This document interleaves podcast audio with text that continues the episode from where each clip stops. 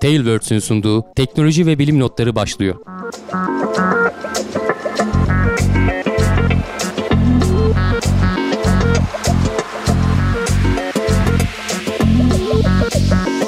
Teknoloji ve bilim notlarına hoş geldiniz. Ben Can Akbulut. Yanımda Hamdi Kellecioğlu ile beraber sizlerin karşısındayız. Hamdi abi Evet. gündeme geçmeden evvel var mı söyleyeceğin bir şeyler? Var söyleyeceğim bir şeyler. Ee, Cevdet Acarsoy biliyorsun geçtiğimiz hafta sen de onunla bölüm çekmiştin havacılıkla Doğru. ilgili. Gayet güzel bir bölümdü. Teşekkürler. Bu hafta da benim onunla çektiğim psikoloji hakkında sıkça sorulan sorular bölümü ee, bir sonraki gün bizim bu gündemden bir sonraki gün yayına girecek. Tabii ki Plus'a özel olacak.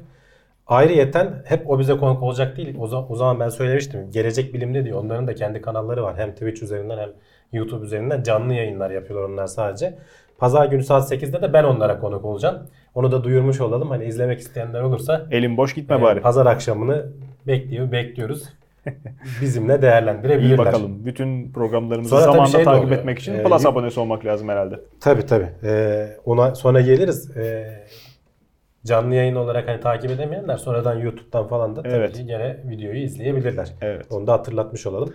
Öyle. Ee, hem destek olmak için senin dediğine gelecek olursak da hem de videoları daha erken zamanında takip etmek için e, Plus abonesi olmayı da unutmayın. Pekala. Konularımıza geçebiliriz. Ee, ister Plus abonesi olun ister olmayın. Gündemden kaçışınız yok. Biz başlayalım. NASA'nın Mars'a iniş yapacak. Mars'a ee, girecek InSight uzay aracının tarihi, iniş tarihi 26 Kasım olarak güncellenmiş. Hı hı. Ee, 26 Kasım'da işte şurada 15 gün falan gibi bir zaman kaldı. Önümüzdeki hafta değil bir sonraki pazartesi galiba. Ya işte onların saatine göre falan değişir. Bizde belki Doğru. sabahına falan denk gelir. Ee, Mars yüzeyine inmesi bekleniyor bir aksilik çıkmazsa. Ee, şimdiye kadar gönderilen e, araçlar genelde ya işte o yörüngeden yüzey fotoğraflarını çektiler veya inip gene yüzeyi incelediler. Yüzeyin çok altına inmediler. Ama InSight biraz da adının da, da andırdığı üzere e, Mars'ın iç yapısını e, biraz daha e, araştıran bir uzay aracı olacak. Evet. Hareketli bir şey değil. Bir kere yüzeye indikten sonra yerinde kalacak. E, ve işte uzunca bir süre boyunca derin bir şeyi var. e, sondası var. Bir 5 metre falan toprağın altına kadar inecek. Şu ana kadar hani e, en derin 2 metreye falan inildi galiba. Bu 5 metreye kadar inip e, yüzeyin altındaki sıcaklık değişimlerini falan ölçecek. E, gene üzerinde bir sismograf, sismograf var yüzeye oturtulmuş bir şekilde. O da e, gezegene çarpan işte gök taşlarını ve varsa işte sismik hareketleri falan kontrol edecek. Evet. Böylece Mars'ın iç yüzeyi yapısıyla ilgili daha ayrıntılı bilgi edinmiş olacağız. E, artı gene cihazın e, aracın üzerinde şey var. E, bir başka bilimsel ekipman var. O da e, Mars'ın eksenindeki değişiklikleri fark edip çünkü bu eksen değişiklikleri gene biraz daha depremlerden falan etkilenen şeyler. Tabii. E, geçmişte ne kadar değişiklik oldu, ne oldu falan bunlar hakkında daha ayrıntılı e, bilgiler sunacak bize. Dediğim gibi iniş vakti çok yaklaştı. Biz aslında bunu konuşmuştuk seninle. Bu InSight aracı fırlatıldığı zaman yanında iki tane küçük mikro uydu da gönderilmişti. E, ayakkabı kutusu, ayakkabı kutusu büyüklüğünde iki uydu. Doğru. O arkadan takip ediyor. Onları daha önce bıraktılar. Onlarda da şeyi test edecekler.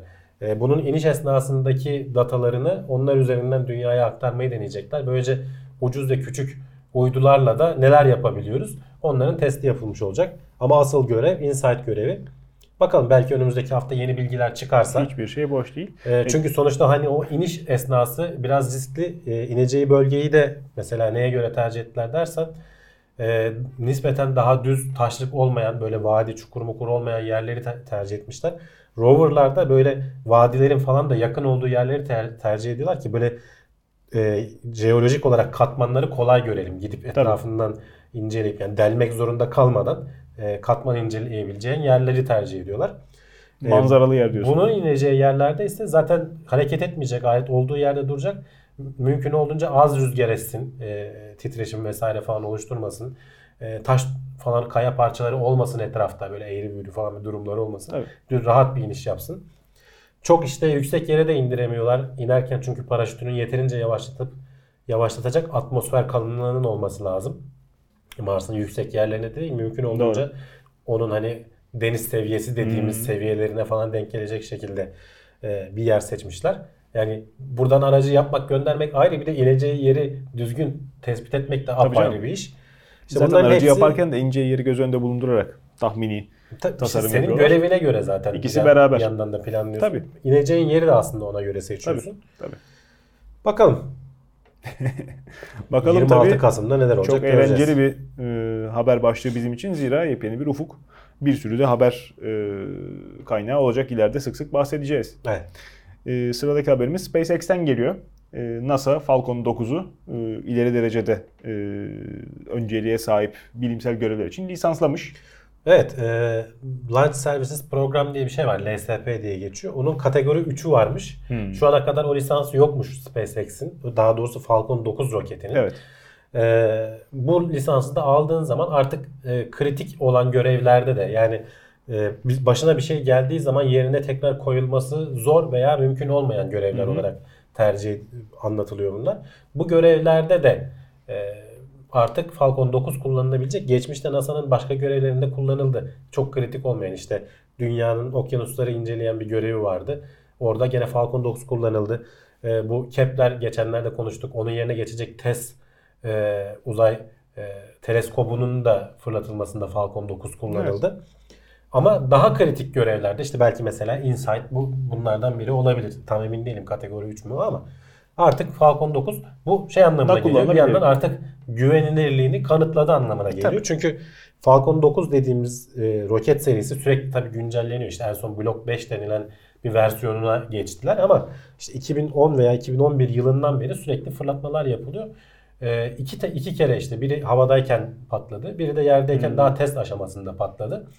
Onlar da aşıldıktan sonra ard arda şu anda 60'tan fazla e, sorunsuz kalkış gerçekleştirdi. İddia çok önemli olduğu için yani 1-2 tamam çok e, uzay araştırmaları için e, yaşanabilecek sıradanlaşan rakamlar gibi dursa da Falcon 9 çok sık kullanacak ve devam ede gelen teknolojiler Tabii. çok sık defa yeniden kullanılacak roketler. O yüzden bunların e, hiçbir şekilde hata payının diğer projelerle kıyaslanmaması lazım.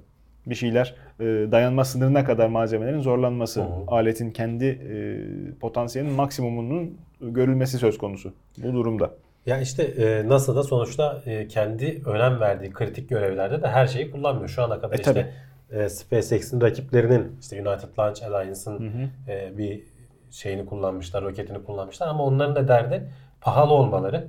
E, Tabii. NASA da tabii bir yandan şartlarını işte kısmak istiyor bütçesini. E, Falcon 9'u hep biz anlatıyoruz. Hani rakiplerine göre bayağı 2-3 kat neredeyse azaltıyor fırlatma Öyle, öyle. masraflarını. E şimdi kritik görevlerde de artık bu kullanılabilir hale gelecek. Falcon teknolojisinin bir sonraki aşaması da zaten BFR. Evet. Onun da e, testleri sürüyormuş. Falcon'un ikinci aşamasında bir modifikasyon söz konusu olmuş. E, BFR teknolojileri Şimdi Big Falcon roket e, Falcon Değerlendiriliyormuş. 9'lardan sonra Falcon Heavy'yi de kapsayacak Hı hı. şekilde büyük bir roket olacak ve her görevde kullanılabilecek şekilde tasarlanıyor. Ama işte e, bunun tamamen hazırlanıp fırlatma aşamasına gelmesi falan testlerin yapılması çok daha zamanı var. Ama bir yandan arada da e, biz geçmişte de bahsettik. Bu Falcon 9'un şimdi birinci aşamasını gayet güzel gönderip indirebiliyorlar artık. E, dikey iniş e, SpaceX için, Falcon 9 için hani sorun olmaktan çıktı diyebiliriz. Ama ikinci aşamayı daha önce konuştuk biz indirmeyi deneyeceklerdi falan işte ona göre tasarlayacaktı. Sonra ondan bir ara vazgeçtiler. Sonra tekrar yapsak mı falan oldu. İşte şimdi planladıkları şey bu Big Falcon roketin bir sonraki nesil roketin ikinci aşamasının küçük bir versiyonunu. Çünkü bazı şeyleri test edebilmen için o atmosferden giriş e, şeyini yapman lazım. Başka türlü tabii. dünya üzerinde test edemiyorsun. Şimdi o dikey inişi test edebilecek e, şeyler koyabiliyorsun. Ne denir? Benzerini tasarlıyorsun. Hakikaten çok uzağa göndermeden zıplatıyorsun. Hoplatma testi diyorlar ona. Fır, buradan biraz kaldırıp havada durup işte Falcon 9'un da ilk şeylerini hatırlarlarsa izleyicilerimiz YouTube videolarını böyle hover şeklinde yerden yüksekte durup sonra gidip yan tarafa bir yere konuyordu Hmm. veya kalkıp o aynı yere geri iniyordu. Bunları yapabiliyorsun ama bir de işte atmosferden atmosferin dışına çıktıktan sonra geri girerken ki dinamikleri test edebilecek şeyleri her şeyi yapamıyorsun. Onları işte bir küçük maketi gibi diyelim. Maket değil yani gene kullanılabilir bir şey olacak ama onu test edip Falcon 9'un birinci aşamasının üstüne takacaklar. Ee, onu işte ilk inişini falan ona dik indirmeyecekler ama en azından atmosferden ilk giriş esnasında ne gibi yüklere maruz kalıyor falan onları test etmek için böyle bir şey yapacaklar. Dile kolay şimdi test diyoruz da bir şeyi sıfırdan yaparken çok çok farklı bir e, disiplin gerekiyor. Çalışma disiplini gerekiyor. Bir şeyleri garanti olsun diye Şimdi uçan cihazlarla hele ki işte uzay ufkuna çıkıp inen cihazlarla çalışırken bir şeyler sağlam olsun diye fazla fazla malzeme koymak olmuyor. Olmuyor, tabii. Ağırlıktan tasarruf etmek. Neydi? Ee, Elon Musk kendi açıklamıştı. Menteşeler çok canımızı sıkıyor. Onları kurtarmak lazım. Esas pahalı parçalar O olur. şey demişti. menteşeler dediğimiz o finleri Ha. e, ine, inerkenki Tabii. e, aerodinamik etkiden yararlanmak için şey yaptıkları. Çünkü dökme titanyum muydu? Hani tek bir kalıp halinde üretilmiş Tabii. bir şeydi. Pahalıydı onlar. E, pahalı. İşte bunun gibi tasarımında incelik e, olacak şekilde güncellene gelen kim bilir kaç tane daha parçaları var. Ya tabii Bunların zaten da şeyi e, sürüyor. Sonuçta bir de bilmediğin bir şey, yeni bir araç tasarlamak falan hani bambaşka şeyler. Öyle. Onları denemen lazım. Bir de Öyle. bu birinci aşamada genelde işte sadece yakıt falan oluyor. Kaybetsen bile para kaybetmiş oluyorsun ama ikinci aşamada işte belki dünyaya inişte vesaire gerçi kapsül ayrı olacak ama e, belki daha hani in- indirmek istediğin e, önemli yükler vesaireler falan olabilir. Daha önem vermen gerekiyor. Sonuçta orada da hani ciddi maliyet açısından şey de var. Bakalım hani önümüzdeki yıllarda bunları ufak ufak deneyerek e, Tabii. sonuçta E, son şey da gördüğümüz- VFR'lara ulaşacaklar Tabii. yani. Manzara da oydu zaten. Hep denemeler üst üste gele gele bugünkü noktaya vardık. Evet. Bir taraftan da e, şimdi birileri ufuk açıyor, diğerleri taklit ediyorlar. Dünyada böyle bir ilerleme şekli de söz konusu. Çin e, yeni uzay istasyonunun birebir kopyasını gö- görücüye çıkartmış. Evet. Neler oluyor da ne yapıyor? Tiangong işte bir Kendi işlerinde dünyaya- mi bu sefer şeye döndüler? Yok hayır. e, Çin'de büyük bir havacılık fuarı var şu anda. iki yılda bir yapılan. Dünyanın en büyük havacılık fuarı olduğunu söylüyorlar. E, Çin söz konusu olunca Hani genelde bir oradaki en kendi büyüğü e, oluyor. savaş uçaklarını vesaire falan onları da gösteriyorlar ama bir yandan işte adamlar havacılık ve uzay teknolojileri dediği Tabii. zaman adam kendi şeyini de koymuş oraya. Kendi istasyonu da kopyalamış. İstasyonunu da koymuş. Eski Hani alışkanlık. içini falan herhalde göstermiyorlar ama hani büyüklüğünü vesairesini falan görebiliyorsun. Tabii onların uzay istasyonu bizim bu ISS'e göre uluslararası hani işbirliğiyle yapılan ISS'e göre bayağı küçük kalıyor. Yani büyüklük açısından karşılaştırırsak işte ISS'inki 400 tonsa bunlar 60 tonluk falan bir araçtan bahsediliyor. Ama 2020'li yıllarda ISS'in biteceği 2024'tü galiba şu an en son daha uzatmazlarsa. E ondan sonra diğer devletlerin şu anda bir planı yok. E, ISS uzatılır mı uzatılmaz mı vesaire. Onun, çünkü bunların bir kullanım ömrü oluyor. Bu Çin'in tasarladığı da ki şu anda işte Tiangong bir dünyaya indi, çakıldı. Kontrolü kaybettiler. İkinin içinde astronotları falan bir şey yaptılar. e, test ettiler. Şimdi bu gönderecekleri e, önümüzdeki yıllarda gönderip yörüngede 10 yıl boyunca kalmasını planlıyorlar. 3 astronota kadar içinde barındırabiliyor. E, ve e, bilimsel testler, deneyler yapabiliyorsun. E, Çinliler de artık şey diyorlar hani biz e, uluslararası anlaşmalara vesaire falan açığız. Hani testlerini yaptırmak isteyenler bize gelip çünkü onlar da maliyetleri kısmak istiyorlar bir yandan Tabii. muhtemelen. Veya ortak işte astronot falan göndermek isteyenler bize katılabilirler. Şu anda da zaten şimdiden e, Avrupa'dan falan eğitim almaya giden şeyler olmuş, astronotlar olmuş. Bu işler hani bugünden yarına öyle hemen olmuyor. Yıllarca eğitimini alıyorsun, bilmem ne yapıyorsun. E, çünkü hani başına bir şey geldiği zaman nasıl davranacağını falan öğrenmen lazım. Bir de uzay tabii bambaşka bir disiplin. Oraya gittiğimiz zaman vücudumuza geri dönülmez modifikasyon da gerçekleşmiş oluyor. Tabii. Yerçekimsiz alanda Çok aylarca uzun kalmak. kalmıyorlar nispeten. E, aylarca kalıyorlar diyorsun evet. O etkiyi azaltmak için ellerinden geleni Hı hı. yapıyorlar. İşte o da aslında şey yani eğitim sonucu. Evet. Etkinin minimuma indirilmesi öyle herkesin herhangi birinin e, kısa sürede e, öğrenip de uygulayacağı egzersizlerle olmuyor bildiğim kadarıyla. Bir hayli ciddi disiplin. E, sadece onlar için değil tabii dünya hayatında da burada yaşarken dikkat edilmesi gereken küçük püf noktaları var. Eğer göz ardı edersek başımıza bela oluyor bilhassa ilerleyen yaşlarda. Hı hı. Zira sıradaki haberimizin konusu da bu. Bilim adamları işaret ediyorlar ki haftada bir gün ağırlık çalışmak Evet. kalp ve damar hastalık riskini bir hayli aşağı çekiyormuş. Hatta şöyle söyleyeyim haftada bir gün bile diyorlar. Yani Hmm. Normalde hani önerilen nedir? Tabii. Düzenli spor yapmak. İşte belli bir saati var yanlış hatırlamıyorsam. Haftada 120 dakika mıydı? 150 O bünyeden dakika bünyeye mıydı? değişir tabii de. Ee, öyle bir şeye ulaş. Yani o da şeye denk geliyor. Gün aşırı Hmm. işte yarım saat 45 dakikalık spora denk geliyor aslında. Evet. Ama hani bu yapılan araştırmada işte 12.591 erkek ve kadın üzerinde yaş ortalaması da 47 yapılan araştırmada haftada bir gün bile ağırlık çalışmak, aerobik egzersiz de değil. Ağırlık çalışmanın bile e, kalp kalp ve işte damar hastalıklarına bağlı ölüm oranını %40 ile 70 arasında değişen oranlarda azalttığı Tabii. e, tespit edilmiş. Yani hiçbir şey yapamıyorsan bile haftada bir gün bir saatten az bile diyor adamlar. Zamanını harcayıp biraz ağırlık çalışsan ki dediğim gibi bu e, tavsiye edilen çalışma şekli değil ama hani oluyordur. İşte üşeniyorsundur, e, iş çok yoğundur, başka türlü bir şeydir. Yani haftada bir, Şimdi bir, ama gün, tabii bir saatini falan harcasan içinde bulunduğumuz- anlamda şey yapıyorsun. stüdyo e, ilgili takipçilerimiz de hatırlayacaklardır. E, burada işte muhtemelen 3 haneli e, rakamlar okuyan Baskül'ün kadranında oyuncu arkadaşlar için ergonomik oyuncu koltukları da incelendiğine şahit oldu. E tabii. Burada nelerin tanıtımı yapılmadı. Artık e, bilhassa bilgisayar teknolojisiyle e, beraber hani internetin hayatımıza hiç olmadığı kadar girdiği günleri yaşıyoruz. Bir şeyleri sipariş etmek için bile oturduğumuz koltuktan kalkmamıza gerek yok. E, geliyor yani Gidip hayatımızı almıyorsun o geliyor. Evet. tabii hayatımızı idame ettirmek için koltuktan oturduğumuz koltuktan kalkmaya pek az ihtiyacımız kalır hale Yani geldi. Bunu herkes aslında farkında. Ee, mümkün olduğunca şeye de yapmaya çalışacaksın Can. Kendi hayatında ufak tefek yerlere sokuşturmaya çalışacaksın. İşte işe giderken mesela belki bir sonraki durağa kadar yürümek. Şimdi 10 dakika bunu 15 dakika. söylemek kolay çünkü Tabii. e, tamam yürü de terliyor adam. Şimdi 70 kiloluk adamın zaten yani böyle bir derdi yok. 70 kilo dediğimde işte Ama standart sen kilo vermek açısından bakıyorsun. Hayır, Sağlıklı hayır. yaşam için onda da onların anlatamadım. da var yani. Anlatamadım. Genellikle bu tavsiyeler kimlere e, yöneltilir? İşte obez veya e, işte hareket yetersizliğinden dolayı sürekli işte hımbıllaşmış bünyeye sahip insanlar. Şimdi adam bir yerden bir yere giderken o kadar dinamik hareket edemiyor zaten. O yetisini kaybetmiş olduğu için bu adım hayatına bunu e, sokmak ciddi e, disiplin, ciddi sıkıntı haline geliyor. E, hadi bakalım işe e, şey yerine yürüyerek git veya bisikletle git. Tamam çok güzel proje. Kanter içinde adam iş yerinde duş mu alacak? İşte tamam bu araştırma Elbisemi değiştirebilecek. sana haftada bir kere bile yapsan hadi evinde yap. Bayağı faydası oluyor diyor adamlar. Tabii. yani, Ya, o onu kadar geçtik. da tembel olmayın yani Ama sonuçta. Doğru. Tabii. Ya eskiden bundan e, 20 sene bile önce insanlar daha çok yürüyorlardı. Yani toplu E, ulaşımı daha çok duraklar arasında e, hat değiştirirken e, itişip kakışmayla beraber insanlar yürüyorlardı yani bir yerlere giderken hareketliliğimiz ciddi oranda azaldı. Otomobil sahibi olanlar e, arttı. Otomatik vitesli arabaların sayısı arttı. Artık araba kullanırken de daha az yoruluyoruz. Daha az Evet. hareket ediyoruz. E, Hatta Dolayısıyla yarın öbür gün arabalar kendi kendine gidecek. Yani Ha, sen arkada uyuyacaksın iyice.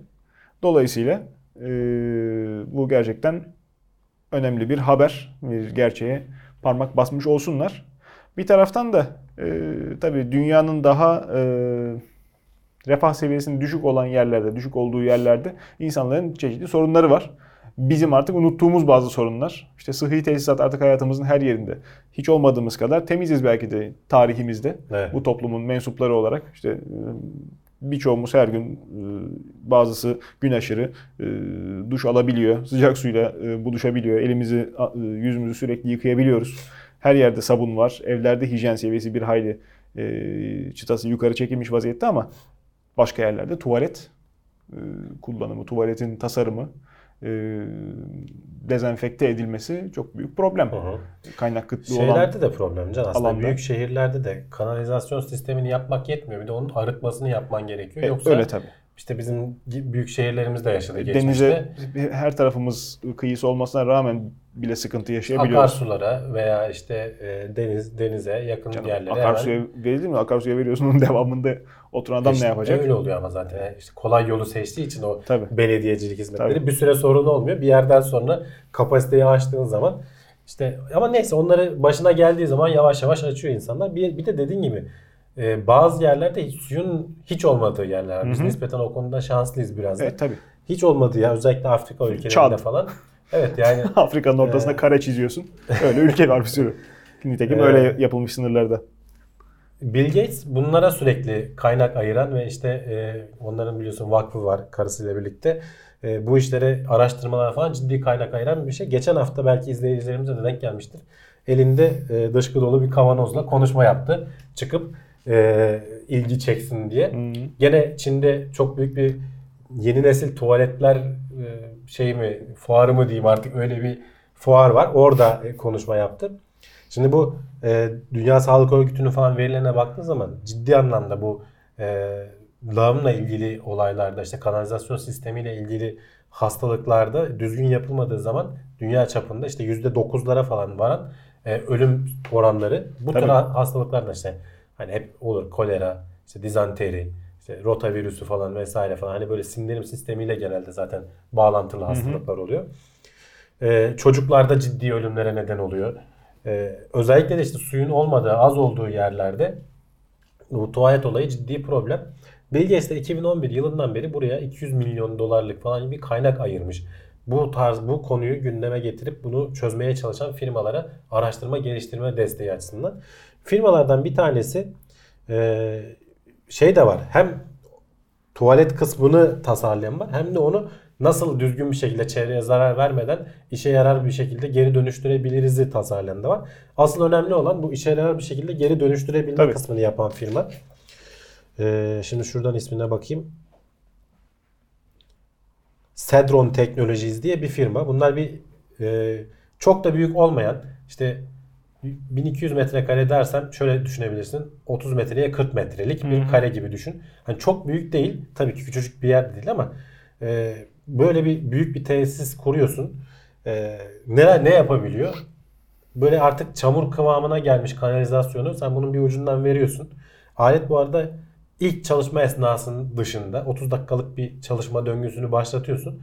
Onun dışında hiçbir enerji kullanmıyor dışarıdan. Ne elektrik, ne gaz, ne bir şey. Tamamen kendi ürettiği enerjiyi tekrar kullanarak Eyvallah. e, bir ucundan işte Temiz mi peki? Temiz. Kendi ürettiği enerji iyi yakıyor mu? Tabii tabii işte anlatıyorum Eyvallah. dinle. bir ucundan sen e, bu işte e, çamurlaşmış e, suyla karışık lağım şeyini veriyorsun, kaynağını veriyorsun. O öncelikle bir kere onu bir ısıtma şeyinden geçiriyor. Suyunu bir miktar ayrıştırıyor. Kurutulmuş hale gelen e, kısmı e, ocak gibi bir şey var içinde. Orada yüksek sıcaklıkta yakıyor. Artık ondan sonra geriye kalan kül oluyor zaten. Onları düzgün bir şekilde e, gene doğaya karıştırabiliyorsun. Onun da yönergeleri var. Eyvallah. Yakmadan elde ettiğin enerjiyle ve oradan gelen sıcak su buharıyla türbinleri dönüş, döndürüp elektrik üretiyor. O elektrikle daha önce buharlaştırdığı suyu arıtıyor. Arıttıktan sonra eğer istersen e, bir ileri aşaması daha var arıtmanın. İstersen bu suyu doğrudan sulamada falan kullanabilirsin. Tabii. İstersen bir ileri aşamasını da katıp işin içine e, şey yapabiliyorsun. Bayağı insanın içebileceği hatta ekrana da girer Bill Gates bir ucundan açıyor böyle dolduruyor bardağı içiyorlar su yani. Saf su bayağı bildiğin. Evet, tabii. Ee, su üretiyor. Artı elektriği de e, kendinde yeteceğinden daha fazla ürettiği için e, şehre verebiliyorsun. E, bayağı Küçük bir termik santral olmuş oluyor işte. Küçük bir termik santral ama işte dediğim gibi ilk çalıştırma esnasında ki bu 7-24 çalışacak şekilde zaten Canım yapılmış. eyvallah sen ilk Dışarıdan çalıştırmada hiçbir şey vermiyorsun. Tabii. Alet kendi çalışıyor Tabii. tamamen. O At- çok güzel bir şey yani. atmosfere verdiği yine ama sonuçta tezek yakan santral en nihayetinde baktığında. Tabii, tabii. Tamam, mikrop kalmıyor belki sistemde ama Tabii. ya yine gaz çıkışı e, hidrokarbon yakıyor. E tabii ki tabii canım. Yani. Ama, yani, ama sonuçta sen onu doğaya da versen gene aynı şey olacak. yani. Zaten o hidrokarbon doğadaki bakteriler aynı Hızlı şeyleri. yanmayacak. İşte evet. Hızlı aynı yanmayacak. şeyleri yapıp e, birikmesi daha kötü oluyor işte. E, Senin tabii, yaşadığın yerde tabii. çeşitli Onun hesabı yapılmış diyorsun. Tabii canım oluyor. tabii. tabii. En azından işte yanıyor. Arta kalandan işte hem su ihtiyacını karşılıyorsun. Hani öyle küçük de değil. Bayağı 200 bin 500 bin kişinin su ihtiyacını falan karşılayabilecek. Zaten şey de diyorlar hani büyüklüğünü istediğin gibi ayarla. Sonuçta e, Minimum ölçü büyütülebilir, küçültülebilir. Senin bu. ihtiyacın neyse biz bunu tasarlayabiliriz. Denemesini de yapmışlar Senegal'de. E, bayağı düzgün çalışıyor görünüyor. İyi E, valla. Bill Gates hatta şey diyor bu tarz teknolojilerin araştırması için bir 200 milyon dolar daha kaynak ayıracağız biz bu tarz firmalara.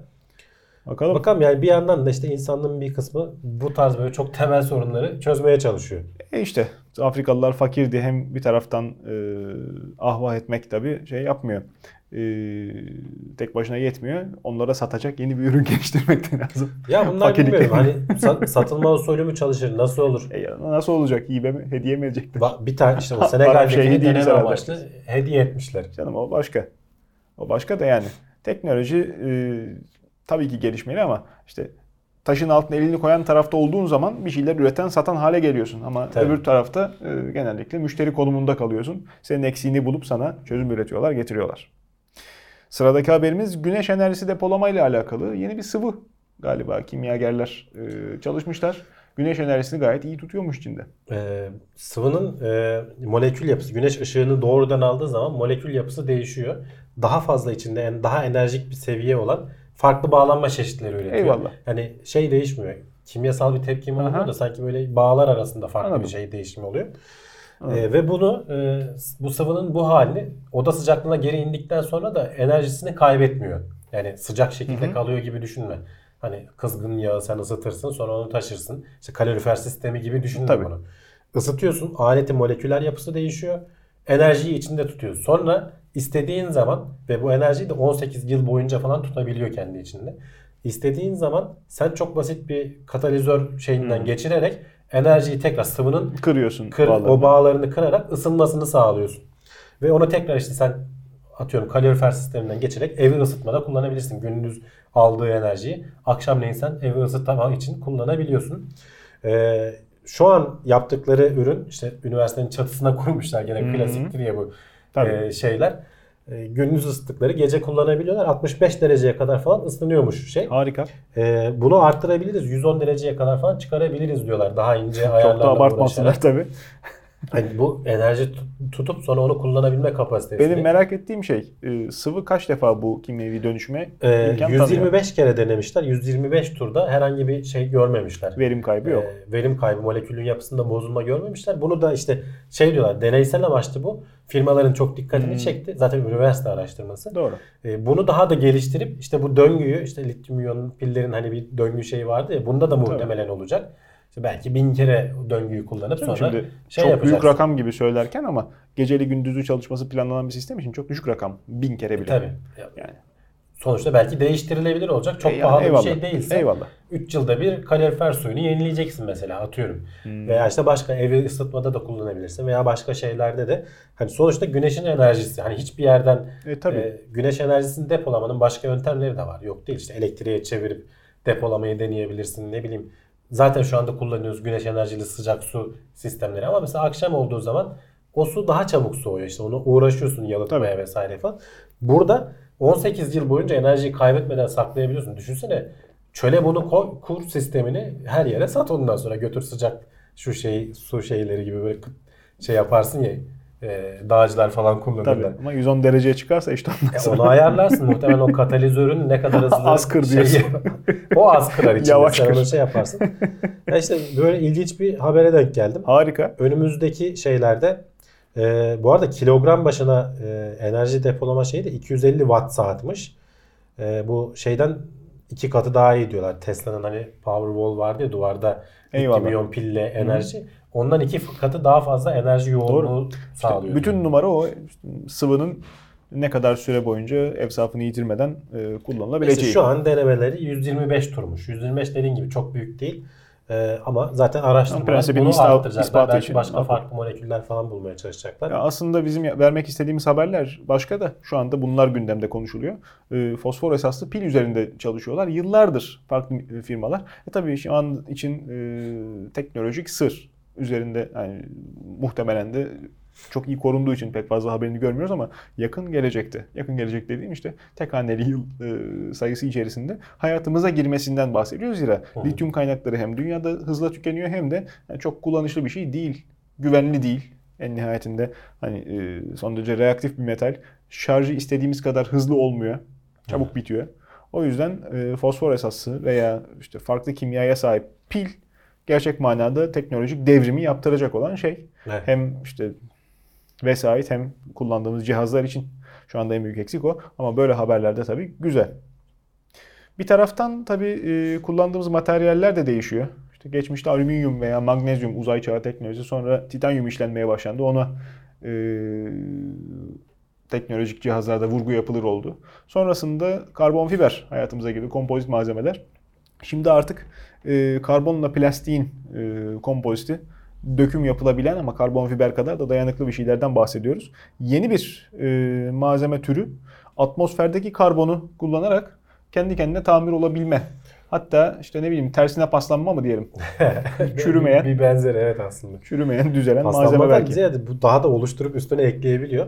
Ya şimdi bu da tabii hala deneysel amaçlı şey yapılan, E, tabii. e, geliştirilen ürünlerden biri ama hani aşama kaydetmişler. Bunu Bilim gündeminde değil o zaman e, teknoloji notlarında değil ana haber bülteninde görürdük. Evet daha yani Öyle olmasa. Hayal, piyasada direkt Tabii. buradan görmeye başlardık. Tabii.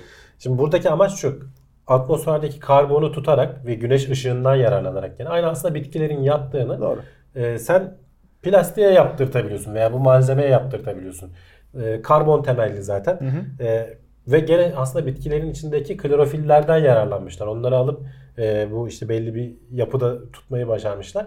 Bitkinin içinde olan şeyleri kullanılabilir malzeme üzerinde yap- yapmaya çalışıyorlar. Şahane. Malzemenin üzerinde bir zarar olduğu zaman mesela arabanın tamponunda bir çizik oldu.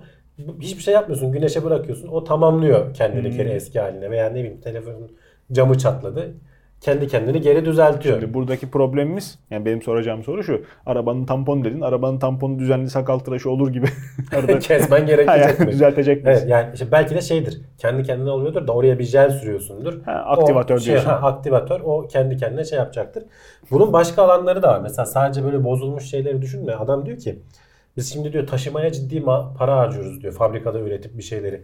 Eğer diyor işte yeterince sertleşmeden ince üretip sonra kullanılacağı yerde yapman gereken işte açık havaya bırakıp güneşe bırakıp Hmm, eyvallah. aletin büyümesini sağlamak, ağırlaşmasını sağlamak, sağlam hale gelmesini sağlayacak yeni malzemeler olabilir diyor. Yeni e, parçalar falan üretim. Doğru. Yani her şeyi aslında taşıma sisteminden üretim teknolojisine kadar bu tarz bir malzeme geliştirdiğin zaman her şeyi baştan düşünebilirsin. Dünyayı boş ver. Uzaya gidecek malzemeleri Ha, inceleyip tabii işte mesela. Mars'a götüreceğim malzeme. Şimdi Mars'ın atmosferinde karbon olduğunu biliyoruz. Bu tarz bir malzemeyi hafif olarak hep diyoruz ya kilogramını buradan taşımak Hmm. kat kat yakıt gerektiriyor. Tabii. Oraya gönderirsin. Orada bırakırsın 3 yıl atıyorum Yay mesela. malzemeyi NADA'sa. Ha, yay malzemeyi güneşten, atmosferden falan karbonu çeksin. Kullan. Güzelmiş. Bunlar ama mesela bende şöyle bir soru işareti uyandırdı. Hadi diyelim böyle bir malzeme oldu. Çok şey oldu. Yaygınlaştı dünyada da. Çok faydalı kullanıyoruz. Atmosferdeki karbon şu an fazla da bu sefer tersine bir dert yaşanır mı? Karbon azlığı Oo, tabii. sorunu. Düşünsene yani. Kömür sobalarını teşvik Hayır ederek. bitkiler yiyecek bir şey bulamayıp karbon bulamayıp İşte, ölmeye başlıyorlar. Sen Evet. tekrar bu sefer diyecekler ki hadi kömüre yükleniyoruz. O petrole dediğin- yükleniyoruz. Atmosfere salın. Senin dediğin çok güzel bir gelecek olurdu. Zira bir hayli yol olacağı Hayır, benziyor. her şey sonuçta denge önemli ya. Doğru. Tersine gitmek de iyi değil Doğru. yani. Atmosferdeki bütün karbonu çekip Tersine dünya diyorsun. O da güzel filmdi. Ya aklıma öyle bir şey geldi yani. Eyvallah, bu, eyvallah. Bu işin sonu oraya da varır mı işte- acaba diye. O noktaya e, varmadan evvel tabii yakın zamanda çokça haberini yaptık. Bu gündemde artık e, yer vermedik. E, küresel ısınma hakikaten ciddi sorun. Hem okyanus sıcaklıkları hem e, ciddi manada e, yaşanan buzul kütlesi kaybı hani kara kara düşündürüyor ilgilenenleri, yakinen ilgilenenleri. Hepimizin ilgilenmesi lazım ama e, iş taşın altına el koymaya gelince e, tatlı dünya gündemi daha çok ilgimizi çekiyor. İşte belki de Can e, hani önümüzdeki 10-20 yıl içinde böyle garip malzemeler bulun. Çünkü bir şey de konuştuk ya atmosferdeki karbonu tutmak için tasarlanan başka filtreler de var. Belki de bir şey bulacağız hakikaten Öbür türlü ve çözüm olmaz. olup çıkacak yani. Öbür türlü olmaz. Hani hakikaten düşünülen o e, kıyamet senaryoları belki de gerçekleşmeyecek. O Hani ne kıyamet sen senaryoları onu, var, o tabii. riske bırakamazsın kendini. tabii tabii. Önlemini al o ayrı onu söylemiyorum da. bir belki şeyi- de insanlık böyle sıyırıp geçecek yani. İlla mantık, hani akıntı çok şiddetli geldiği zaman akıntıyı keselim, yönünü çevirelim diye bakmaya çalışıyor ama hayır. Bunun böyle olmayacağını, dans edilmesi gerektiği, akıntının yönünün Hı belli açıda belki yönlendirileceğini yıllar içerisinde insanlar öğrendiler. Dediğin gibi yine insanların alıp severek tüketeceği, severek satın alacağı ve çokça harcayacağı fakat e, çevreye faydalı bir şeyler icat etmedikçe, çevreye faydalı bir şeyler bulup işte- yaymadıkça Mesela insanların Sorun çözüleceğe çokça benzemiyor. kullandığımız hani geçen bölümlerde de konuştuk. Plastik. Onun alternatifleri çıkacak Tabii. deniyordu. tabii Ee, bu da belki onlardan biri olacak. Hani istemeden sen pratik olmadıkça yani. yani insanlar sunacak. plastiğe niye çok severek alıyorlar? Sudan etkilenmiyor. İşte içine Tabii, koyduğunu taşıyor. yani. Pratik kolay kullanılan içini göstermiyor bile. Kolay kullanılan e, İstersen pratik, de gösteriyor. ha, istersen gösteriyor tabii canım.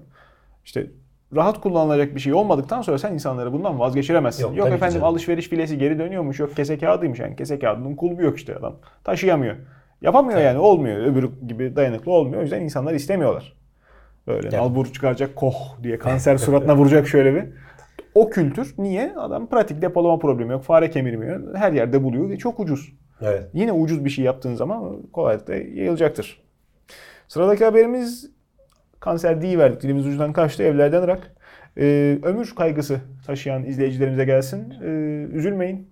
Genetikle çok fazla alakasının olmadığını bilim adamları ispat etmiş görünüyor. Düşündüğümüz kadar olmayabilir diyorlar. E yani. Ee, ispat etmiş demeyelim de. Çünkü yapılan araştırmalara göre şimdi normalde ne kadar hani e, uzun ömürlü olmak e, genetik e, etkisi var mutlaka. Genetik senin annenden babandan aldığın öz şeylerin, genlerin bir etkisi mutlaka var. Bu %30 civarında olduğu tahmin ediliyormuş. E, senin yaşam şeklinle de doğrudan ara, orantılı. tabii. E, ama yapılan işte bu 1800'lü yıllardan 1900'lü yıllardan e, elde edilen büyük aile ağaçları var. E, ölmüş insanlara bakmışlar tabii yaş ortalamasını falan şey yapabilmek için. E, 400 milyon falan kişinin e, etkileşimine bakmışlar. E, aslında bu %20'lerde 30'larda olduğu söylenen genetik etkinin o kadar olmayabileceğini söylüyorlar. Çünkü sebebi de şu. Şimdi sana bakıyorlar. Can Akbulut gerçekten uzun ömürlü. E, senin çocuklarına bakıyorlar veya kardeşlerine bakıyorlar. Evet onlarda da aynı etki var. Senin birinci derece kuzenlerine bakıyorlar. Evet onlarda da aynı etki var. Buradan diyorsun ki ya evet yani genetik olarak bir etki olabilir. Ama araştırmacılar şunu fark etmişler ilginç bir şekilde. Senin karına bakıyorlar. Normalde genetik olarak seninle hiç bağlantısı olmayan. O da uzun ömürlü. Yani diyorlar ki demek ki genetikle ilgisi olmayabilir. Ne o zaman? Aynı evde, aynı şekilde, aynı e, uyuma düzeniyle falan yaşamanın da bir etkisi olabilir. Ama bununla da yetinmiyorlar. Daha ilginç bir şey buluyorlar. E, senin karının kardeşleri ve ilk kuzenleri de aynı etkiyi paylaşıyor. Seninle aynı evde olmamasına rağmen yani seninle aynı yaşam standartını yaşamamasına rağmen nasıl oluyor diye araştırıyorlar. Baldız baldan tatlıdır mı diyorsun? ne diyorsun? Nasıl oluyor diye araştırıyorlar. Ee, araştırdıkları şey, ortaya çıkan yani tahmin ettikleri şey şu. e, sınıflandırılmış eşleşme diye. Yani bizim hani atasözümüz vardır. Davul bile dengi dengine çalar diye. İnsanlar kendilerine eş seçerken aşağı yukarı kendilerine uygun özellikleri Çok olanları seçiyorlar. Mesela örnek olarak zenginler büyük oranda zengin biriyle evleniyor. Çok büyük oranda. Her zaman olma, olur, olmayacak şey diye bir kural yok. Dediğin gibi çok Ama büyük oran. büyük oranda e, eğilim öyledir. Veya uzun boylu insanlar genelde uzun boyluları tercih ederler gibi düşünebilirsin. Bu bunun gibi bu etki e, senin yaşam şeklinde şeye neden olabilir diyorlar. Uzun ömürlülüğü ne destekliyorsa işte mesela e, Kültür işte keza. mesela kültür veya işte kişisel bakımına önem vermek olabilir. Atıyorum şimdi. o da onun parçası. Bunlar ha bunun parçası olabilir. Ee, aynı evde yaşama vesaire falan gibi olmasa. Dolayısıyla hani buradan biraz indirgeyerek gitmişler. Ee, genetiğin etkisinin %7'lerde falan olduğunu tahmin ediyorlar. %30'larda değil de düşündüğümüz şimdiye Evet, kadar evet. düşündüğümüz gibi değil. %7'lerde oldu. Bunda da işte çok büyük datalara bakarak 400 milyon falan insanın e, geçmiş verilerine bakarak böyle bir sonuca ulaşmışlar. Ee, ama tabii ki hani bu daha ayrıntılı bir şekilde araştırılıp ortaya çıkarılması lazım. Evet. Ya bir de günümüzdeki tabi bazı tesirler e, göz önünde bulundurulmalı belki. E, Genetiğin de yavaş yavaş işte m, sık sık söylüyoruz. Genetiğe müdahale e, söz konusu olabiliyor. E, Dışarıdan belki e, ufak tefek dokunuşlarla insanın potansiyel ömrünün yukarı çekilmesi hayallerdeydi. Belki de o noktaya birazcık e, soru işaretiyle bakmaya sebep olacak. Ya Bir o- taraftan da her gün maruz kaldığımız işte kanserojenler, diğer Hmm. etmenlerle kendimize verdiğimiz zararların ne kadar önemli olduğu e, da Ama bir yandan da genel olarak insanların ortalama ömrü de uzuyor. E canım ilaçlar çoğalıyor. Savaşlar bir taraftan ortalamaya tesiri olan kazalar, yaralanmalar. Herkes Azalıyor. doğal yolla ölmüyor en nihayetinde. Evet. E, o hesapları şaşırtan şeylerden bir tanesi. O yüzden e, siz siz olun kendinize iyi bakın. Az evvel de söylediğimiz gibi spor ve sağlıklı beslenme. Bir taraftan da çevremize zarar vermemek tabii anahtar olsa gerek. Yine işsiz bilim adamlarının yaptığı bir icraatla e, notlarımıza devam edelim. İşsiz bilim adamı olur mu ya? Adamlar ne kadar önemli şey yapmışlar. Ya işte dünyayı tartmışlar. Af buyurun. Nötrinoları kullanarak dünyanın ağırlığını bulmuşlar. Kaçmış? Dünyanın ağırlığı 5.97 septilyon kilogram. Yani 5.97'den sonra 24 tane sıfır ee, oldu. Tahmin ediliyordu zaten. Geçmişte e, neyden nereden tahmin ediyoruz? Etrafına uyguladığı kütle çekiminden. Hani bundan Tabii. daha güzel bir tahmin yöntemi var. Biliyoruz neyin ne Tartı kadar koyacak yeri yok dünyanın en nihayetinde. Ha, yani e, bu bayağı zaten ince bir hesap aslında ama e, Tabii dünyanın katı kütlesi dışında- değil. Bu dünya atmosferiyle de beraber. Tabii tabii canım. Bu Onu bütün söyleyelim. Çünkü şimdi şeyi. deyince hani ağırlık deyince kafada canlanan resim. Yok hayır. Dünya ve işte etrafında bulunan belki işte küçük daha henüz atmosfere girmek üzere olan Ay en hariç. küçük şeye kadar. Ay hariç tabii. Ee, ya, ta yapılan tahmin, kütle çekiminden yapılan tahmin. Ee, bir başka grup bilim insanı da işte bu hayalet parçacık dediğimiz nötrinolar hiçbir şeyle kolay kolay etkileşime girmeyen bunları artık Doğru. bunları ölçecek seviyeye kadar geldi insanlığın teknolojisi. Bunları ölçmek için de tabii böyle e, kuytu yerlerde dünyanın içine falan böyle çok hassas dedektörler koyuyorlar hiçbir şeyden etkilenmeyecek. Çünkü bu nötrinoların tril- trilyonlarcası zaten her saniye içimizden geçip gidiyor hiçbir şeye dokunmadan. Ama arada bir tanesi işte çarpıp da bir şey oluşturursa onu yakalıyorsun. Ve tahminlerde bulunarak e, bazı şeyleri ölçebiliyorsun. Ve bu işte çarpma şeyinden e, Antarktika'daki şeyde e, İstasyonda ölçüm. istasyonda, e, ölçüm istasyonunda elde edilen verilerle dünyanın kütlesini onlar da hesaplamışlar. Onlar da e, 6 septilyon kilograma kadar bulmuşlar. Ama bunların bir avantajı var. Şimdi kütle çekiminden bütün dünyanın kütlesini bulabilirken bunlar dünyanın içinden geçen e, hayat parçacıklarına da baktığı için çekirdeğin kütlesini de hesaplayabilmişler. Hı, Eyvallah. Ee, biz çekirdeğin kütlesini de tahmin ediyorduk. Geçmişte nereden tahmin ediyorduk? O sismik dalgalardan. Bak hepsi fark ettiysen hep dolaylı ölçümler. Öyle. Hiçbir zaman bunları oturup da gerçek anlamda tartıya koyup tartamayacağız. Yani e, bilim öyle ilerliyor zaten. Ee, geçmişte işte sismik dalgalardan, depremlerin oluşturduğu etkilerden falan tahmin edebiliyorduk. Ama bu e, ölçüme göre e, dünyanın çekirdeğinin ağırlığı 2.72 septilyon kilogram çıkmış. E, toplam kütlenin %45'i. Geçmişteki o sismik dalgalardan e- elde ettiğimiz veri %33'ü yani daha hafif ölçüyormuşuz. Bu biraz daha yani %33 nerede %45 nerede? E, bayağı bir fark var aralarında. Şimdi hangisine Bu- inanmak daha tutarlı? bu muhtemelen daha ge- geçerli olabilir diyorum. Muhtemelen Araştır. diyoruz da, Yani hani bir şey söylemem mümkün değil. Sonuçta ikisi de bilimsel veri. Hani uzmanlar bunun başka testlerini yapacaklar şimdi yola çıkarak. Bak bütün kütlede fark çıkmamış. Biri 5.97 diyor, biri 6 diyor. Evet. Çok yakınlar birbirlerine. Ama çekirdeğin kütlesinde fark var. Belki Şimdi belki buradan yola çıkarak kalibrasyonuyla alakalı belki bir başka şey türlü bir çıkarımda bulunacaklar. Hangisi doğru, hangisi yanlış. Belki de bunlar oradan yola çıkarak e, kendilerinin ölçümlerinde şey yapacaklar. Başka bilim Tabii, adamları tabii. başka ölçümler yapacak. Eninde sonunda bir yere gibi ulaşılacak. bilim böyle yani. Bir ilerliyor. sonuca ulaşılacak. Evet. Kim kazanırsa kazansın hep beraber kazanıyoruz. Ama farklı farklı. Bak. yok. Evet, farklı farklı alet edevatlarla e, yoluna devam ediyor. Öyle. Ve her geçen gün bunların hassaslığı artıyor. E tabii canım tabii. Tabii. Daha evvel ihtimal dahilinde bırakılan çalışmaları doğrudan deneyebilmek, gözlemleyebilmek şansımız oluyor. Sıradaki haberimiz çocuklarla alakalı dışarıda geçirdikleri süre arttıkça görme bozukluklarının azalma ihtimali artıyormuş. E, Doğru miyop- orantı varmış. Evet yani e, günümüzde artık hani çocuklar eskisi kadar dışarıda oynamıyor. Her bir sonraki gelen nesil aynı hikayeyi Ya tekrar büyük ediyor. şehirlerde yaşayanlar bileceklerdir. Ee, Dışarısı da pek kalmadı artık. kalmadı. Yani E, çocuk nereye çıksın? şey falan da çok etkili olacak. Bu televizyonda falan işte şimdi bu çocuk kaçırma haberleri bilmem ne falan O insanların tabii. psikolojisini de bozuyor. E tabii canım. E, kolay kolay yani gönül rahatlığıyla da salamıyorsun ortama. E, gitgide çocuklar bir de tabii bu tabletlerin, televizyonların falan Hmm. etkisi çok daha fazla. Kimse çıkıp da dışarıda saklambaç oynamak istemiyor. Orada Mario'yu hoplatmak varken. Doğru. E, o daha eğlenceli geliyor. Ama işte gelişme Mario çağı- değil mi? ya mesela işte e, o gelişme çağında sürekli yakına odaklanmak e, miyop olma oranını çok ciddi oranda arttırıyormuş. E, dışarı çıktığın zaman da o odaklanı evin içinde olman hani tablete bakmasan da evin içinde olduğun zaman sonuçta kapalı ortamdasın. Odaklandığın uzaklık belli. Hep küçük E, doğru. hep kısa.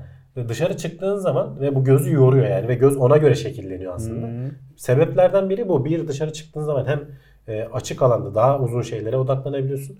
Hem de güneş ışığının e, gözün ekseninin uyuma, uza, büyümesinde büyümesini yavaşlatma etkisi varmış. Güneşe çıktıkça, güneş ışığını gözüne aldıkça gözün ekseninin daha az büyüyor. Dolayısıyla miyop neydi? E, retinanın önüne odaklamasıydı gözün. Gözün ekseni büyüdüğü zaman bozulması Evet gözükmüştü yani aslında. göz gitgide elipsleşiyor önden arkaya eksende baktığın zaman. Basıldığında da tam tersi işte. Evet, hipermetropta da arkaya düşüyor ama genelde hani çocukluklarda falan mi- miyop şeyidir. Evet. Ee, ciddi anlamda salgın gibi söyleniyor. Şimdi burada bir rakam var inanamadım. Gerçi ayrıntısına da bakamadım. Ee, Çin'deki gençlerin %90'ı e, yakını göremiyor diyor. Çok şey, gözlem- göremiyor Çok diyorlar. gözlemliyorum gözlüklü çocuk. Çevremde de Yani hani yani. eskiden de belki de Optik kusur. ulaşamadıkları için miydi Belki. diyorum ama hani sonuçta rakamlarda bunu gösteriyor aslında ölçümlerde. Ee, hani neyse ki tedavisi vesairesi falan var artık hani e, Da ne gerek var? ne gerek var evet. Yani. İlk başta bozmamaya çalış ama işte Tabii. dediğim gibi devir de değişti artık. Kolay kolay da şey değil hani bilgisayarlar falan herkesin içine girdi. Özellikle işte okul eğitim e, şeyler e, yazı yazma vesaire falan zaten bir şeylere odaklanıyorsun. Okul çağı miyopu diye bir şey var yani. Ee, bir de okul dediğin gibi hele ki bizim e, uygulamamızda çocukların bir yere tıkılarak kapalı mekanda evet. o kapalı mekandan da dışarı haldır haldır koşup geri girerek teneffüs yaptığı bir e, eğitim anlayışı. E, spor salonu vardı mı çocuklar e, Spor salonu değil dışarıda işte tamamen işte. salacaksın yani. İşte oynayacakları geniş bahçe mera vardı mı çocuklar gönderilmiyor. E, işte alınacak çok yol var. Bunların hepsini e, imkan dahilinde çözebilmek e, ne güzel olurdu. Sırayla herhalde vakit gelecektir. Biz kendi yapabildiğimiz kadarıyla ama ebeveyn olup da bizi takip eden arkadaşlara buradan e, seslenmiş olalım. E, böyle bir sağlık riski de söz konusuymuş. Vallahi bilmiyorum nasıl ikna edip çocukları dışarı çıkacaklar. Ben zorlanıyorum açıkçası. Bizim çocuklar dışarı çıkmak yerine tableti tercih ediyorlar. Ben kendim de öyleydim. Hani e, o kadar küçük yaşta tablet yoktu ama bir yerden sonra bilgisayar kullanmaya başlayınca dışarı çıkmak yerine bilgisayarın başında oynamayı tercih E, ediyorum. işte çocukla ilgilenirken her zaman demokrasi yani işte ne bileyim Çık dışarı atacaksın diyorsun evde. Ha yani o şekilde değil de alıp sen kendin beraber çıkarsan sürü psikolojisiyle daha etkili olacaktır. Hep çocuğu başından atmak, başından salmak zaten. Çocuğun eline veriyorsun veya ekranın karşısına kilitliyorsun. Kendin arkada rahat ediyorsun. Öyle Mevzu orada. işte çocuk 7 gün 24 senden şey bekliyor öyle düşün. Yani Anlıyorum, anlıyorum. Zaman kalmıyor ki mümkün Değil, değil. çocuk hayatımıza mecburen giren bir kavram değil. isteyerek yapılıyor. Ondan Evet. sonra da sonucunu hani düzgün tartmak lazım herhalde. Şimdi yani Senin bu dediğin geçerli olsa kimse yapmazdı canım. Ha işte öyle olmayınca biz de uğraşıyoruz ondan sonra hep beraber. Ee, oturup da çocukla beraber bilgisayar oynayan kaç kişi var bu haberin konu aldığı? Yani çocuğun ekranla yakın münasebet kurması. Çocuğu tık- e, çakıyorsun tablete, Evet, bilgisayarın öyle. başına orada oynuyor. Ondan sonra sen iki satır nefes aldın diyorsun. Değil. Eskiden tabii işler böyle değilmiş. Ne kadar eskiden? Bir hayli eskiden. Borneo'da bir mağarada insanlık tarihinin en eski e, illüstrasyonu mu diyelim? Figüratif, Figüratif resmi yani resmi. figürlerden oluşan diyebiliriz aslında. Çünkü Yani. ne figürü? Zaten bir çeşit inek figürü e, bulunmuş. E, ama insanlık tarihinin en eskisi hani e, yaşı da 40 bin ile 52 bin yıl arası hani en bir Bilinen. önceki bildiğimiz en Tabii. eskiye göre 5000 yıl daha eski olduğu tahmin ediliyor.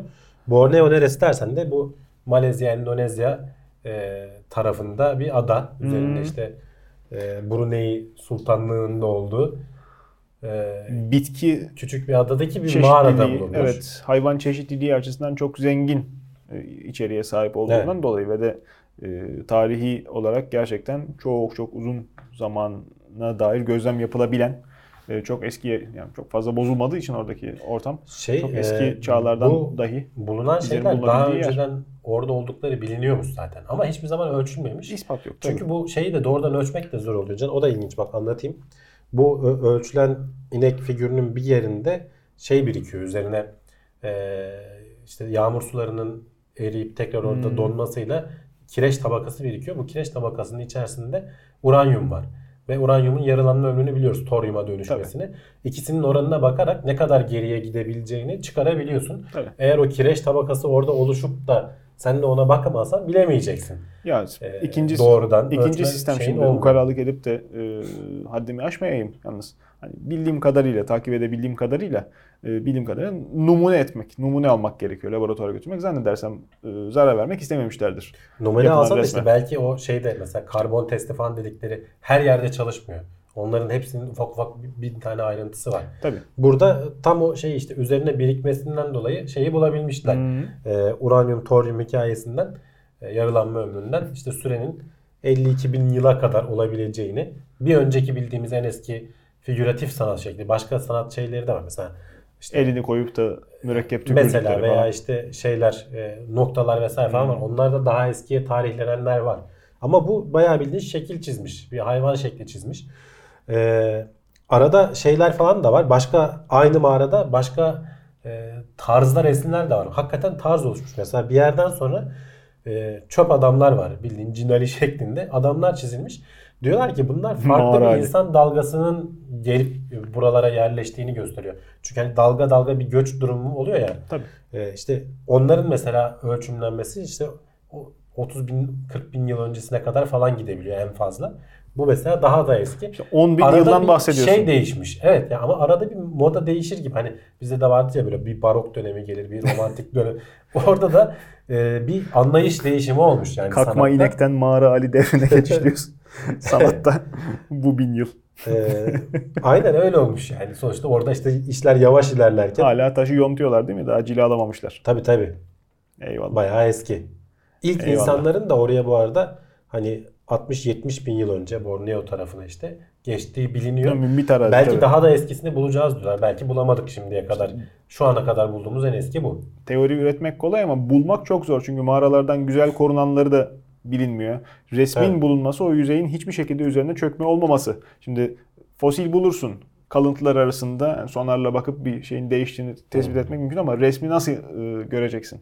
Bir de resim çok kolay bozulan yapı. Ya bir de mağaralar hani öyle bir çok güzel ortamlar gibi düşünüyorsun da işte baksana küçücük daracık yerlerde E, şey tabii bulup canım. örnek örnek almaya Oraya çalışıyorsun. kim köyün delisi mi girdi 10 bin yılda iki kere üç Ne kere o mu çizdi, mi? Ha, yani bilmiyorsun. Gerçekten değerli bir şey anlatmak isteyen yapı mı yoksa safsata mı? Bir zaman da e, Bulgaristan tarafında mıydı? Neredeydi? E, açık arazide bir taş buluyorlardı. Çok eski e, üzerinde yazıt var diye götürüyorlar. Meğer çoban üzerini karalamış. Sonra çıkıp söylemişti de adam rezil olmuş. Ya tabii uzmanlar onu bilim adamı. yemez yani. Hani sen ona Canım, şey yapamazsın. işte uzman yemiş. Ya, öyle örnekler de O oluyor. demek Nadir de o olsa. kadar uzman değilmiş. Az uzman diyorsun. Ama hayır. Az uzmanmış. Ee, işte böyle resimleri bulmak, resim e, yazılı kitabe ulaşması çok çok zahmetli, çok zor. Vardır elbette bir sürü şey vardır ama e, tespit edilebildiği yerler sınırlı. Tabii. Ötesinde de işte tahmin ettikleri yerlerde bakıyorsun tamam burada mağara var ama üzerine şehir kurulmuş hem de kaç kat? Öyle. 7 kat, 9 kat. Ya işte orada bilen gözün bakmasıyla Can bizim bakmamız aynı şey olmuyor. Aynı hep hani bu evrim konularında konuşurken fosil anlatıyoruz ya. Orada da sen bakıyorsun e işte kemik. Hatta kemik olduğunu bile anlamıyorsun onun. Ya bu ne? Ya işte- diyorsun. Adam sana onu öyle bir anlatıyor ki bak bunun bir de onun Ha. şeklini de çiziyor sana. Vay diye kalıyorsun. Aynısı arkeoloji için de geçerli.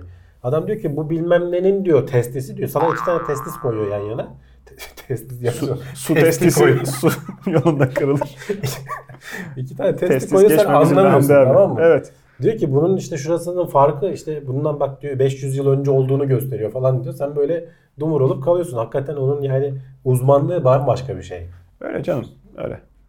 Birkaç bin yıl sonra da belki işte çıkıyorlarmış bilmem ne iki tane cep telefonu koyuyor bunun işletim sistemi buymuş. Bir yarım saat anlatıyor bu nedir böyle şey mi olur Allah aşkına diye. Konuşacaklar. Uz- uzmanı olacak evet. E yani. Bizim Ama- şey gibi Tabii. tozlu raflar gibi Tozdur abi doğru söylüyorsun. LP çıkıyor yarım saat anlatıyor şeyleri. Commodore 64'ün oyununu vesairesini değil mi? Uzmanlık öyle bir şey. Mağara rafları. Ee, Yani fosilin yine bir saygınlığı var. Fosili bulmak daha doğrusu. Saygınlığı demeyeyim de elle tutulur tarafı var. Kolay bulunabiliyor. Resmin işte yapılan e, eski alınan notun bulunması imkansıza yakın. Bunlar o yüzden önemli buluşlar. Evet, evet. O yüzden böyle dünyanın ıssız, e, el değmemiş yerlerinde çıkıyor. Burada da vardır, mutlaka vardır. İstanbul bulunduğu yöre Anadolu Ama toprakları zaten. zaten hep yanlışlıkla işte bir Canım, metro ha. inşaatı yapıyorsun hemen bir şey çıkıyor yani. İşte bir zamanın mağarasıymış. Üstüne toprak kümelene kümelene o obruk olmuş. Sen de ha, tamam yaşam merkezi yapacağım diye basmışsın betonu ıslah etmişsin. Bilim adamı nereden gelsin orada e, araştırma yapsın. O yüzden işte böyle dünyanın ücra yerlerinde çıkıyor. Evet. Ya bir de Evet. şeyden dolayı can bunlara kaynak ayırman gerekiyor. E, öyle. Doğrudan öyle. faydasını görmediğin için bu Yok, tarz işlere işte de kaynak ayıramıyorsun. magazin Eğer haberi. fakir bir ülkeysen nispeten e, bunlara kaynak ayrılmıyor. O Üniversitede bunların şeyleri daha az oluyor. Uranyumun yarılanma testi veya işte karbon tarihlemesi öyle ucuza yapılmıyor. E, Götüreyim de işte şu e, deri parçası kaç yaşındaymış dediğin zaman laboratuvardan çıkan faturaya o şeyler- Şaşırıyorsun. Ha, tabii. Üniversite fonlamasını da ikna etmek lazım o yüzden bu tip işler yaparken. Üniversiteden fon almanın çok daha kolay olduğu yerler tabii soyut bilimler böyle düşünce, fikir, efendime söyleyeyim çok da ciddi araştırma gerektirmeyen, e, saha araştırması gerektirmeyen özür dilerim. Oturup hesapla kitapla yapılacak bilimsel araştırmalar. Matematik, e, cebir en sevilen e, oyuncaklı işlerden, üzerine kafa yormanın en e, sevimli olduğu işlerden ancak anladığım kadarıyla bilim adamları arasında, öğretim üyeleri arasında o kadar da e, şeyler iyi gitmiyormuş. E, fikir teatileri ılımlı gitmiyormuş. İngiliz matematikçi Hannah Fry algoritmalarla alakalı e, bir çeşit FDA kurulması gerektiğini söylüyor. Olay burada doğrudan matematikle ilgili değil can. Yapay zeka ile ilgili. Biz de Eyvallah. aslında ara ara konuşuyoruz yani Zeynep Tüfekçi deyip duruyorum ben. E, bu konulara hep dikkat çekiyor. Ama işte şey E, yapay zekanın paralel. kul- tabii yapay zekanın kullanıldığı alanla ilgili dikkat etmemiz gereken e, noktalar var. E, e, özellikle bu algoritmalar. Şimdi sonuçta her şey artık algoritmalara şey yapmaya başladık, yıkmaya başladık. Çünkü senin düşünemediğin e, şeyleri bulup e, etkileşimleri bulup oradan sana faydalı sonuçlar çıkarabiliyor. veya sen Ama faydalı mı değil mi? bir İşte türlü zaten gösterip başka orada. türlü şeyde alabiliyorsun. Evet ya işte zaten ama faydalı mı değil mi mes- mesele burada. Hannah Fry da bununla ilgili bir e, kitap yayınlamış. Onun onun röportajına denk geldim. Röportajda diyor ki ilaçlar gibi düşünün diyor. Sen diyor bir şeyin içinde bir sıvıyı alıyorsun, içiyorsun. E, bu sana faydalı mı olacak, zararlı mı olacak? Uzmanlığın yok ki diyor. Onun işte mikrobiyolojisini bilip de veya kimyasını bilip de e, bir şey yapabilirsin. Senin için bunu devlet yapıyor. Kim yapıyor Amerika'da? FDA. Bizde Sağlık Bakanlığı. E, bunun aynı şey, aynı e, benzeri algoritmalar için de geçerli diyor. Referans alabileceğin kimse yok. Evet. Doktor onayıyla alamıyorsun bir şeyi. Yani senin önüne sunuluyor bunlar. Sen seçmek durumundasın. Şu tabii anda işte. bunlarla ilgilenen arkadaşlar zaten Özellikle de mesela e, şimdi bunlar hani senin özel şirketin emekleme için, safhasında tabii. senin özel şirketin için falan yaptığın algoritmalarda sorun yok. Hani kişisel denemedir, e, ticarettir, zarar edersin falan. Ama mesela Amerika'da falan bunlar şartlı salı verilme falan isteklerinin görüşülmesinde kullanabiliyor. Bizde belki daha yok, benim haberim yok. Belki de e, ileride olacak. Yani sonuçta gidişat bu yönde. Çünkü işleri hızlandırıyor. Ama sorun şu ki bu algoritmaları sen kaynağını bana göster dediğin zaman şirket diyor ki ticari sır Hmm. göstermem. Sonuçlarına bakıyorsun ama ya bununla bunun arasında nasıl bir ilişki var? Hani ben bilemiyorum. Sizin bir algoritmanızı incelemem lazım dediğin zaman vermiyor. Şirket de bir onlar da bir yandan haklı. Doğru. Çünkü adam buna para yatırmış. Arge Tabii yapmış. canım tabii. Ama bak ilaç firmaları e, şeyini almak için FDA onayı almak için paşa paşa araştırmasını yapıp sonuçlarını oraya verip yıllar yıllar sürüyor hatta bu Doğru. şeyler. Çünkü niye işin ucunda insan hayatı var. E bunlarda da artık algoritmalarda da artık işin ucunda insan hayatı olabileceği yerlere geleceğiz. İlaç firmalarına kalsaydı zannedersem FDA biraz zor kurulurdu. Tabii Şu ki, anda da tabii o ki. vaziyetteyiz. Tabii. İşte bunlar ihtiyaçlar arttıkça yavaş yavaş kurulabilecek. Yani e, bu işte FDA olmaz da başka bir. Çünkü sonuçta bu da uzmanlık gerektiriyor. Nasıl işte öteki kimya, işte doktorluk alanında bir uzmanlık gerektiriyorsa bu da e, matematik, belki işte sinir bilim, e, yapay zeka falan konularında ciddi uzmanlık gerektiren e, şeyler.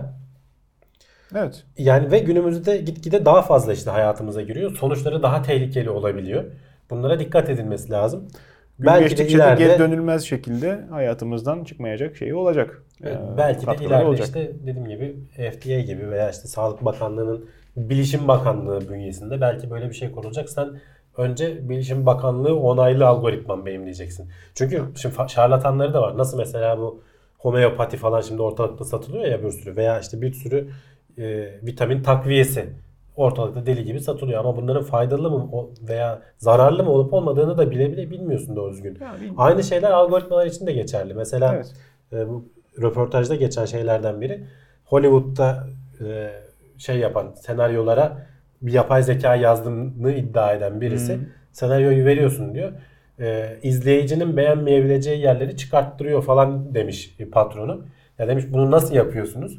E, bu sonucundan nasıl emin olabiliyorsunuz? İşte e, kullananlar öyle diyor diye cevap verdi diyor bana. İnanmazsan say. Heh, sen diyor kullananlar öyle verdi diye cevap olmaz ki diyor. Ben nasıl güveneceğim sana? Tabii. E, Yani sen bilirsin. Millet Kullanıp göreceksin, geçmiş tabii. adamda. Yani diyor işin ciddiyet noktası hani büyüklüğü burada. Tamam. Yalancı da diyemezsin. Belki adam bir şey tutturmuştur, hakikaten yapmıştır ama şimdi güvenemiyorsun. Bunun Evet. e, deneyip de başını yakmadıkça yani yatırımı yapan İşte bunlar hani bizzat denek olmadıkça dediğim gibi ticari alanda en fazla sana şey olur. E, etkilemiyorsa seni hani zehirleyip öldürmüyorsa vitamin takviyesi çok karışmıyorlar işte Sağlık Bakanlığı değil de şey bakıyor. E, ne denir? Tarım Bakanlığı bakıyor mesela bizde de. Tabii. E, sa- şeye girmiyor çünkü ilaç kapsamına girmiyor. Takviye besin kapsamına giriyor. Belki algoritmalarda da böyle bir ayrım olacak. Çok tehlikeli olanları, olabilecek olanları belki başka bir kurum inceleyecek ve onaylamak zorunda kalacak. Mesela e, şey olabilir. e, Otomatik kendi kendine giden arabalar.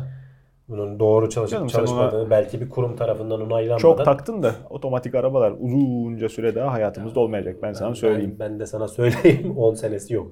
O, o- olmaz. Olacak iş değil. Buraya- çok bu- sınırlı buraya, güzergahta Buraya not alın. alın notunuzu. Çok e, sınırlı güzergahta belki görülecek şeyler.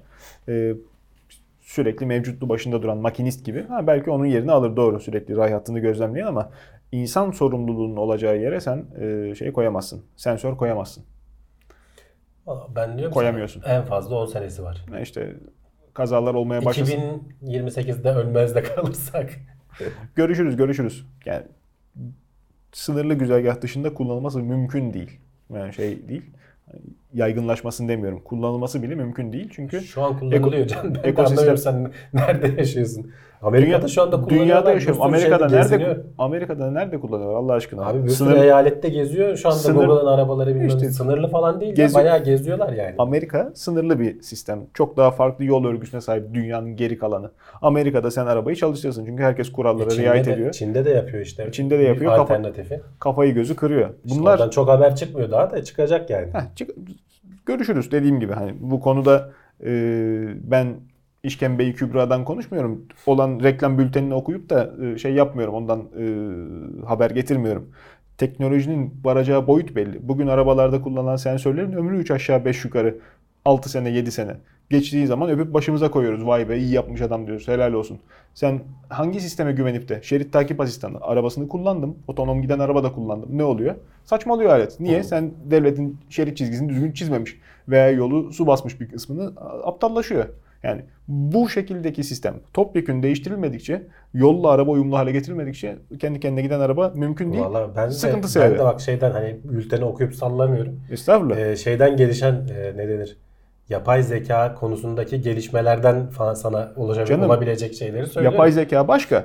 E, bu o zaten. Şimdi yapay zeka Sen sen sadece sensöre takılmış durumdasın da E, sen- sensör bir tane sensör yok ki can arabanın üzerinde bir sürü sensör var. Bir Tamam. tanesi bozulduğu zaman ki kaldı ki orada da hani yapay zeka onu da anlayabilecek kapasitede. Yani bu alet bana düne kadar şunları veriyordu. Şimdi başka türlü data veriyor. Bak bunu kontrol et diyebilir sana. Yani hani sen sadece sensör bozuldu saçmaladı diye düşünme. Yani Sen- o kadar basit değil. Peki envai çeşit araba arızası hani notunu da incelemiş kendisi de görmüş olarak söyleyeyim ki sana. Sensörlerin bozulması o kadar masum bir şey değil. Altından kalkamıyor firmalar. Araba en nihayetinde böyle bir jumbo jet veya uzay aracı gibi Hı. bir tane yapılıp da ona milyonlarca birim paranın fon edileceği cihaz değil. Değil. Araştırma geliştirmesine tamam kafa yoruluyor. Ondan sonra seri üretim yapılıyor. Sen bunlardan parti parti satacaksın insanlara. Arabanın fiyatını tamam kendi kendine gidiyor eyvallah da 10 misline çıkartırsan kaç kişi alacak? Trafikte işte nasıl yaygınlaşmasını bekleyeceksin? diyorum ben de. Yani E yani şey olarak Ya hani şu anda mesela Tesla'nın sunduğu otopilot dediği şey baya baya sürüyor. Senin elini kaldırmanı istemiyor çünkü hani hukuksal altyapısı bilmem nesi falan yok. Ama baya baya sürüyor. Götürüyor seni bir yerden. bayağı Yani. sürdüğünde gördük yaptığı kazaları da. Kendi kendine sürüp kaza da yaptı alet. İşte di- diyorum ki ben sana 10 10 yıl sonrasını düşün diyorum. Şu an zaten bu aşamadayız. Bir 10 yıl sonra düşün nereye gelebilecek. Hamdi abi benim e, takıldığım nokta teknolojinin gelişimi değil. İnşallah gelişir tabii geliştiğinde görürüz. Tesla'nın otopilot, otonom sistemi veya dünyanın herhangi yerinde kullanılan kendi kendine giden en yaşlı araba kaç yaşında sen bana onu söyle. E tamam daha çok yaşlı Google'ın değil yeni. Google'ın arabası diyorsun deli gibi üzerine yatırım yapılıp da her tarafı. Ulan bir adam arabasının yağını değiştirmiyor be. 150 bin liralık ama 250 bin liralık arabaya biniyor adam. 1000 lira yağ masrafından kaçınıyor. 1000 lira da abartılı masraf. Aslında 150 Tamam lira işte yetkili bak- servisin aldığı. şeyi tasarlayabilirsin. Araba gitmiyorsa yani otomatik pilot devreye girmiyorsa e, sensörü bozulduğu zaman o adam onu paşa paşa değiştirecek. Yani araba onu orada da şansa bırakmayacak. Onu kendi değiştirmek zorunda bırakacak. Ya adamın. işte- yani bunun yöntemleri var. Göreceğiz. Bunların yani dile kolay da ticarileştirilmesinin sıkıntılı olduğunu ben düşünüyorum. Hı hı. Öngörüyorum bugüne kadar gözlemlediklerimizden bakacağız. Yani otomatik vitesin yaygınlaşması gibi değil. Ee, Yani tabii ki bu çok vites farklı. bambaşka bir şey. evet. Yani ha ticari araçlar sürekli sınırlı güzergahta gidip gelen troleybüs gibi, metrobüs gibi. Onlar, zaten olabilir. işte trenler Hı hı. vesaireler falan zaten e, gidip geliyor. Onlar olabilir ama o, trafiğin çoğunluğunu ele geçirmeleri için bir hayli daha zaman var. 10 yılın ben çok üzerinde olduğunu düşünüyorum. Görüşürüz de inşallah. İnşallah. Çok daha farklı dertleri olan insanlar var. Dünyada olmasa bile dünyanın yanı başında. Yörüngede. Astronotlar için e, gaz sindirim sisteminin çalışması çok ciddi bir problemmiş. Evet hani bu tarz şeylerden iğrenecek izleyicilerimiz bu haberi atlasınlar. Çünkü geğirmek üzerine konuşacağız aslında. Ee, uzayda çünkü bu soru sorulmuş. Ee, Kanadalı astronot var Evet. biliyorsun bu Twitter'da falan bayağı aktif. Ee, uzayda geğirilmez bu doğru mu diye sormuşlar. Ee, o da gerçekten bunu açıklamış oturmuş. Hakikaten de çünkü yer çekimi olmadığı zaman e, midendeki e, hava ve su karışımı ayrılmıyor birbirinden. Topak halinde orada duruyorlar. Gazlı içecek gibi. Dolayısıyla sen geğirmeye çalıştığın zaman aslında beraberinde bir şeyler de geliyor. Yani Fena. ve işte buna hani küçük kusma mı diyelim işte artık Hmm. yani normalde dünyada bile oluyor bazen düşün e, uzayda atmosfer şey e, yer çekimi olmayan yerde sürekli bu riskle karşı karşıyasın. E, o da onu açıklamış. Hatta bununla ilgili bir NASA deneyi de var aslında. Doğrudan bununla ilgili değil de e, uzayda mesela efervesan tablet var ya işte bir suyun içine atıyorlar. O böyle kalıyor hiç. Hmm. Etrafında şey yapmıyor yani. Doğru. E, normalde bizde nedir? Yük baloncuklar yukarı doğru falan çıkar. E, kütle işte yer çekimi ivmesinin tersine hareket ederler. Tabii. E, bir ne denir? Kaldırma kuvveti oluşuyor işte bir şekilde. E, uzayda öyle bir şey olmuyor. E, onların hepsi senin midende topluca duruyor.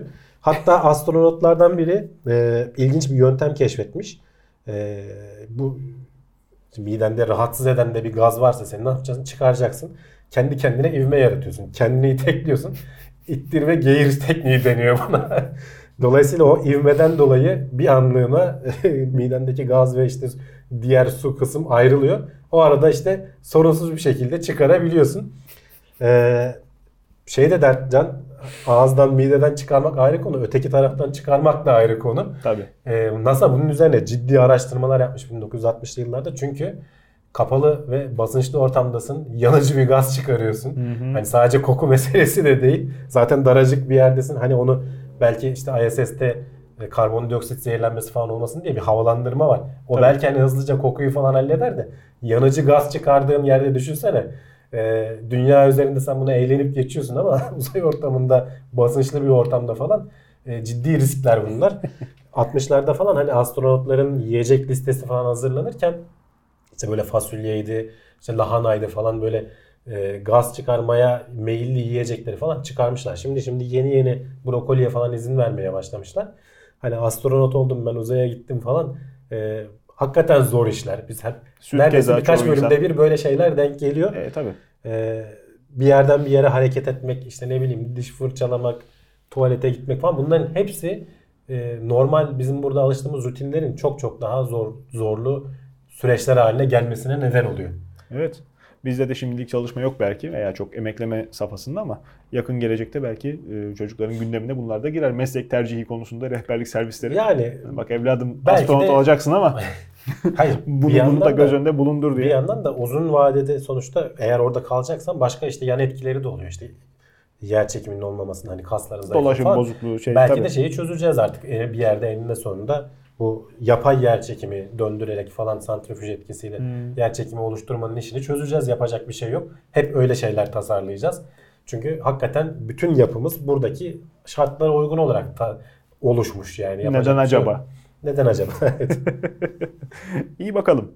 Şimdilik notlarımızın sonuna geldik. Evet. Bu haftalık bu kadar. Önümüzdeki dönemde sizlerle görüşmek e, dileğimiz bir fevkaladelik olmazsa haftaya yine aynı gün ve aynı saatte Plus aboneleri için biraz daha önce Evet, bir gün diğer, önce. diğer e, takipçilerimizden karşınızda olmaya çalışacağız. E, sosyal mecralarda karşınızdayız. Facebook, Twitter, keza Instagram e, paylaşımlarımız devam ediyor. Bizimle iletişime geçmek isterseniz e, teknoseyir.com internet adresimiz. Katkılarınızı bekliyoruz. İyi seyirler.